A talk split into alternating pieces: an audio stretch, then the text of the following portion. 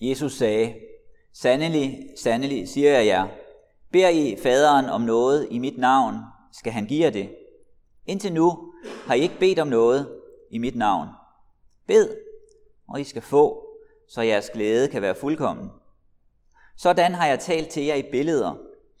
Der kommer en tid, da jeg ikke mere skal tale til jer i billeder, men lige ud forkynde for jer om faderen. Den dag skal I bede i mit navn, og jeg siger ikke til jer, at jeg vil bede til faderen for jer, for faderen selv elsker jer, fordi I elsker mig, og tror, at jeg er udgået fra faderen. Jeg er udgået fra faderen, og jeg er kommet til verden. Jeg forlader verden igen, og jeg går til faderen. Amen.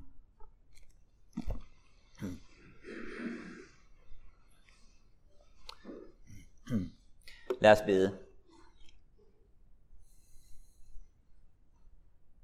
Tak, Jesus, for din vejledning.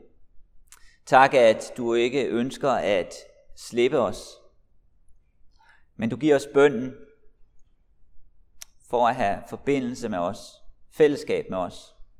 Du giver os din glæde, som du ønsker skal være en del af vores liv, for at sende os ud i verden, ud i fremtiden, ind der, hvor du har kaldet os til at være. Vi beder så om, at du vil give os frimodighed til det, til at være der. Og at du vil vise os, hvad det betyder, at du ønsker, at vi beder. Amen.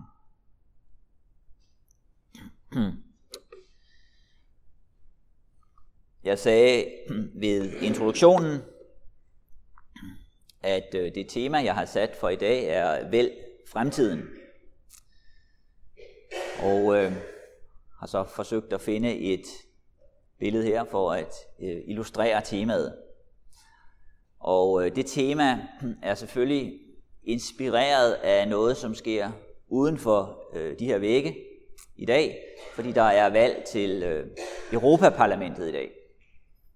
Og noget af det, som kendetegner fremtiden, det er valg. Vi står over for nogle valg, vi må tage.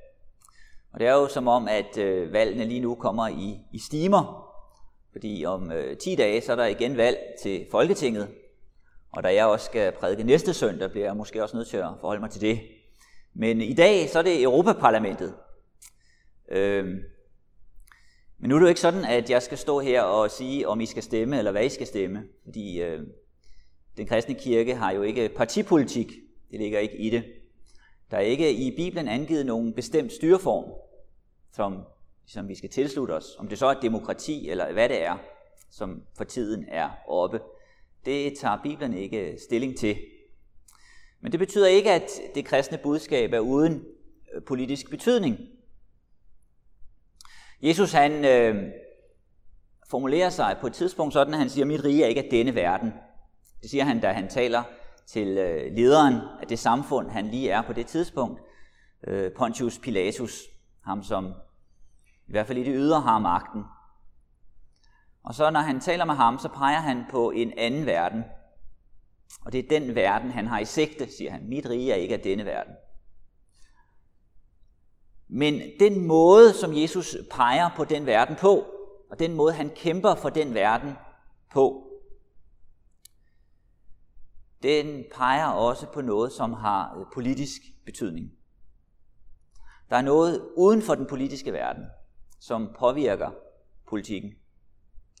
Spørgsmål som, hvad det gode liv er, hvad vi kan håbe på osv. Så nogle spørgsmål ligger bag den politik, man går efter. Og Jesus, han ser så dybere end det umiddelbart politiske. Og så forholder han sig til noget af det, som bærer det politiske. Og øh, at det er sådan, kommer også på forskellige måder til udtryk i alle tre tekster fra Bibelen, som vi har hørt i dag. Nu kan man så stille spørgsmålet, øh, hvordan har mennesker det med politik? Det, der kan man få mange forskellige svar. Der er store øh, variationer. Men der kan let opstå en træthed og en frustration, når emnet kommer op. Spørgsmålet om, hvad skal det nytte overhovedet? Hvad betyder det overhovedet, hvad jeg gør i forhold til Bruxelles og i forhold til Europa og i forhold til klimaet og de store spørgsmål? Spiller det, jeg gør, nogen rolle? Og så kan man ligesom vende ryggen til verden og til fremtiden og, og forsøge at stå af toget, selvom det egentlig ikke er, er muligt at gøre det. Og noget af det, som politik jo drejer sig om, det er om fremtiden. Hvilken fremtid vi ønsker. Og det er så også noget af baggrunden for temaet her, vælg fremtiden. Når vi læser de tre tekster fra Bibelen til i dag, så er der i alle tre en bevægelse ind i fremtiden. Til ikke at vende ryggen til fremtiden, som om det var muligt. I Johannes evangeliet kapitel 16, der forbereder Jesus øh, disciplene på det, som skal komme. Han ved, det skal blive svært. Øh, vi er her i Johannes evangelie kapitel 16, øh, skal torsdag aften. Der er sådan en, en længere beskrivelse af det i Johannes evangeliet af, hvad Jesus siger, noget af det Jesus siger til disciplene på det tidspunkt.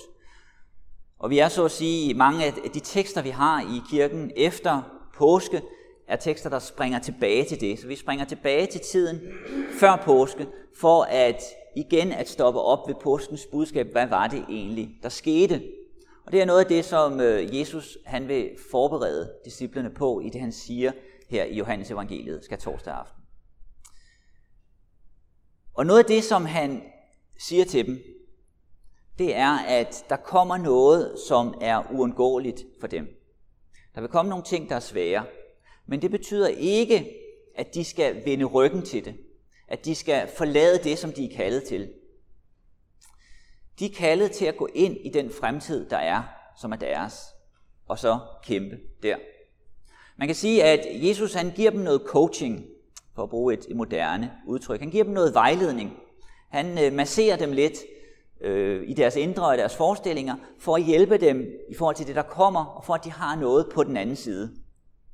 Og et af de redskaber, man kan sige, som han giver dem i teksten i dag, det er bønden.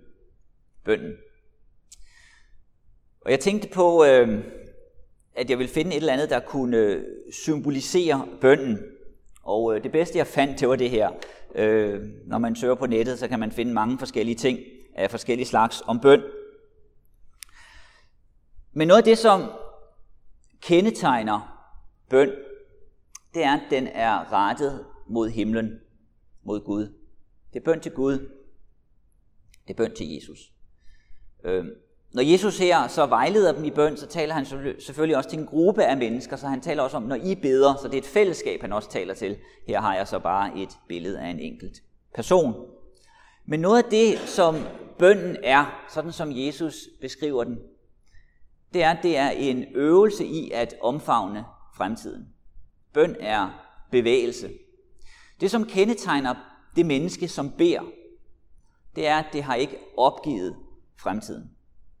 Og det er grunden til, eller det er en af grundene til, at Jesus vil have bønden ind i livet. Ind i disciplenes liv og ind i vores liv. Han siger til dem, bed og I skal få. Bed og I skal få. Og når han siger det, I skal få noget, så angiver han jo, at der er noget at få. Der er noget at hente i fremtiden. Det, som kommer, hvad det så end er, der kommer, i det er der noget at få. Fremtiden har noget fra jer at give jer. Og den her forventning ud i fremtiden, som Jesus dermed giver disciplerne, det er ikke bare sådan en, en tom forventning, at ligesom man kan smide en mønt ned i en brønd, eller et springvand, eller en fontæne, og så håbe det bedste. Øhm, håber, at skæbnen kan give en et eller andet, eller at tyngdekraften eller stormen eller et eller andet kan blæse en i ens retning. Det han siger, det er, at der er en person, I kan bede til. Og fremtiden er formet og kendetegnet af den person, nemlig Gud. Derfor må I bede. Og den person ønsker at give jer noget. Det betyder, at fremtiden er ikke upersonlig. Når vi derfor beder, så lever vi på en bestemt måde. Så går vi ind i fremtiden på en bestemt måde. Vi går ind i fremtiden med forventning om, at Gud kan give os noget.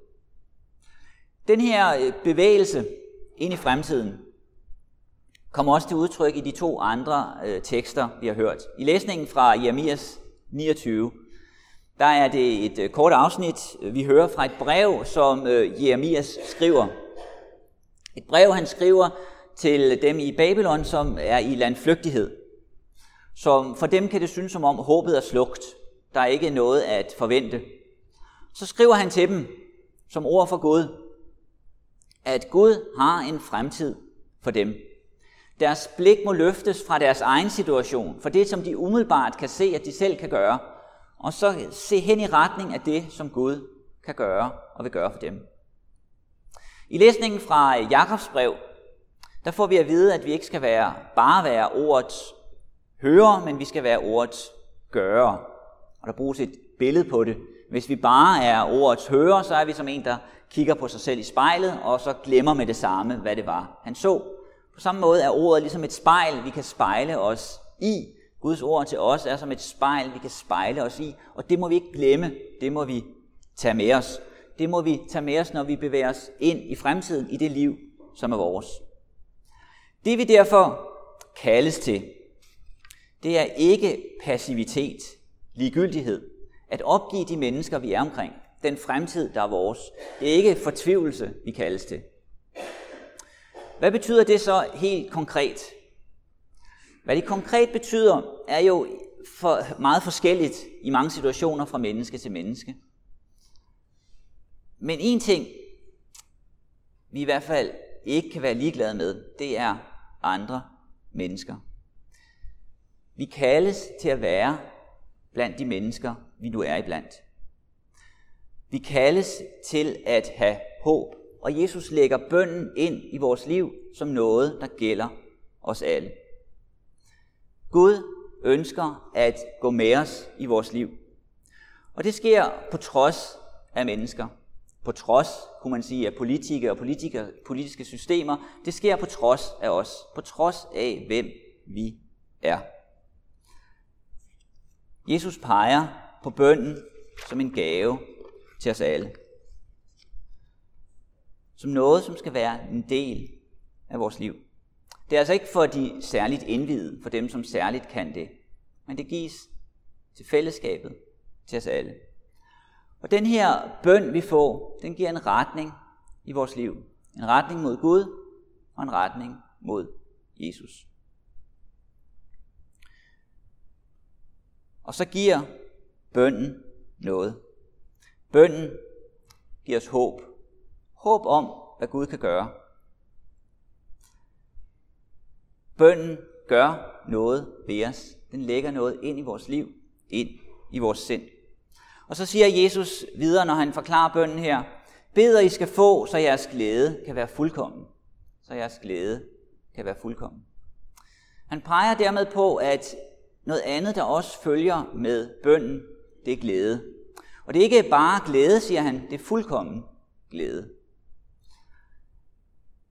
Det er jo stort. Fuldkommen glæde. Hvad betyder det? Noget, som det ikke betyder fuldkommen glæde, som Jesus taler om det her. Det betyder ikke en svæven omkring i verden, hvor man ikke har berøring med det, der er svært, så man slipper for kampe og sorg osv. Den fuldkommende glæde, han taler om, er en glæde midt i sorgen, midt i kampen. Når vi ser på Jesu liv, og ser, hvordan han levede, så kan vi jo se, at han kendte til sorg. Han kendte til gråd, han græd, da Lazarus døde. Han frygtede det, som skulle komme langfredag. Han kunne føle sig ensom. Han kunne blive frustreret over mennesker omkring sig. Og hvem kan ikke det? Han kunne kritisere politikerne og andre. Men alligevel kan han tale om en fuldkommen glæde. Og den her øh, betegnelse, den fuldkommende glæde, den møder vi også andre steder i Bibelen. I 1. Johannes brev og 2. Johannes brev. Og lige inden i Johannes kapitel 15, der har Jesus talt om den. Og i øh, Johannes evangelie kapitel 15, der siger han, Sådan har jeg talt til jer, for at min glæde kan være i jer, og jeres glæde blive fuldkommen. Han taler til disciplene, for at den glæde, der er hans, kan være i dem, og for at deres glæde kan blive fuldkommen. Det, som sker gennem Jesu ord, og det, som sker gennem bønden, det er, at vi forbindes med ham. Vi føres ind i hans liv, vi har fællesskab med ham. Så hans glæde bliver en del af os. Og den glæde, den er fuldkommen i den forstand, at den forlader os ikke. Selv når sorgen river i os, selv når vi kan synes at erfare, at vi ingen glæde har i livet, at vi har kampe, så den her glæde, det er en glæde uden for os, som er uafhængigt af, hvad der sker i vores liv. Og når vi er forbundet med den glæde, så mister vi den ikke, på trods af, hvad vi oplever i livet. Og den glæde uden for os, den får betydning i vores liv. Den gør, at der er en glæde, vi aldrig mister, uafhængigt af, hvad der sker. Der ligger en grundlæggende glæde midt under alt det andet, selv når vi synes, at den er væk. Der er noget, der er dybere, der er større, der er højere end os og det her liv. Og det er det perspektiv, Jesus vil have ind i disciplenes liv og ind i vores. Den fuldkommende glæde, det er en glæde, der kan klare skrammer. Den kan klare det svære. Det betyder, at gennem den, så kommer der et grundforhold ind i vores liv, som ikke kan ændres. Og så siger Jesus videre, bed i mit navn, og I skal få det. Bed i mit navn. Det at bede i Jesu navn, det er at bede i tillid til Jesus. Det er at binde sin bøn og sit liv til ham. Lad hans vilje være styrende i ens liv, fordi det er hans vilje, der er den bedste. Det er at bede den bøn, som Jesus også tidligere har lært disciplene, nemlig Fader vor, og bed ske din vilje. Eller bed, som Jesus gør lidt senere i Gethsemane have, ske ikke min vilje, men din vilje. Den bøn, ske din vilje, den er udtryk for tillid, for tro, for overgivelse til Gud. Og når vi beder om, at Guds vilje måske, når vores bøn er i forlængelse af Guds vilje, så vil Guds vilje ske i vores liv. Når vi følger de forskellige personer i Bibelen, følger deres trosliv og deres måde at leve med Gud på, om det er Jakob eller Jeremias eller Jesus, så kan vi se, at de havde kampe i livet. Øh, deres liv var ikke altid, hvad man for en ydre betragtning kunne beskrive som et glædeligt liv.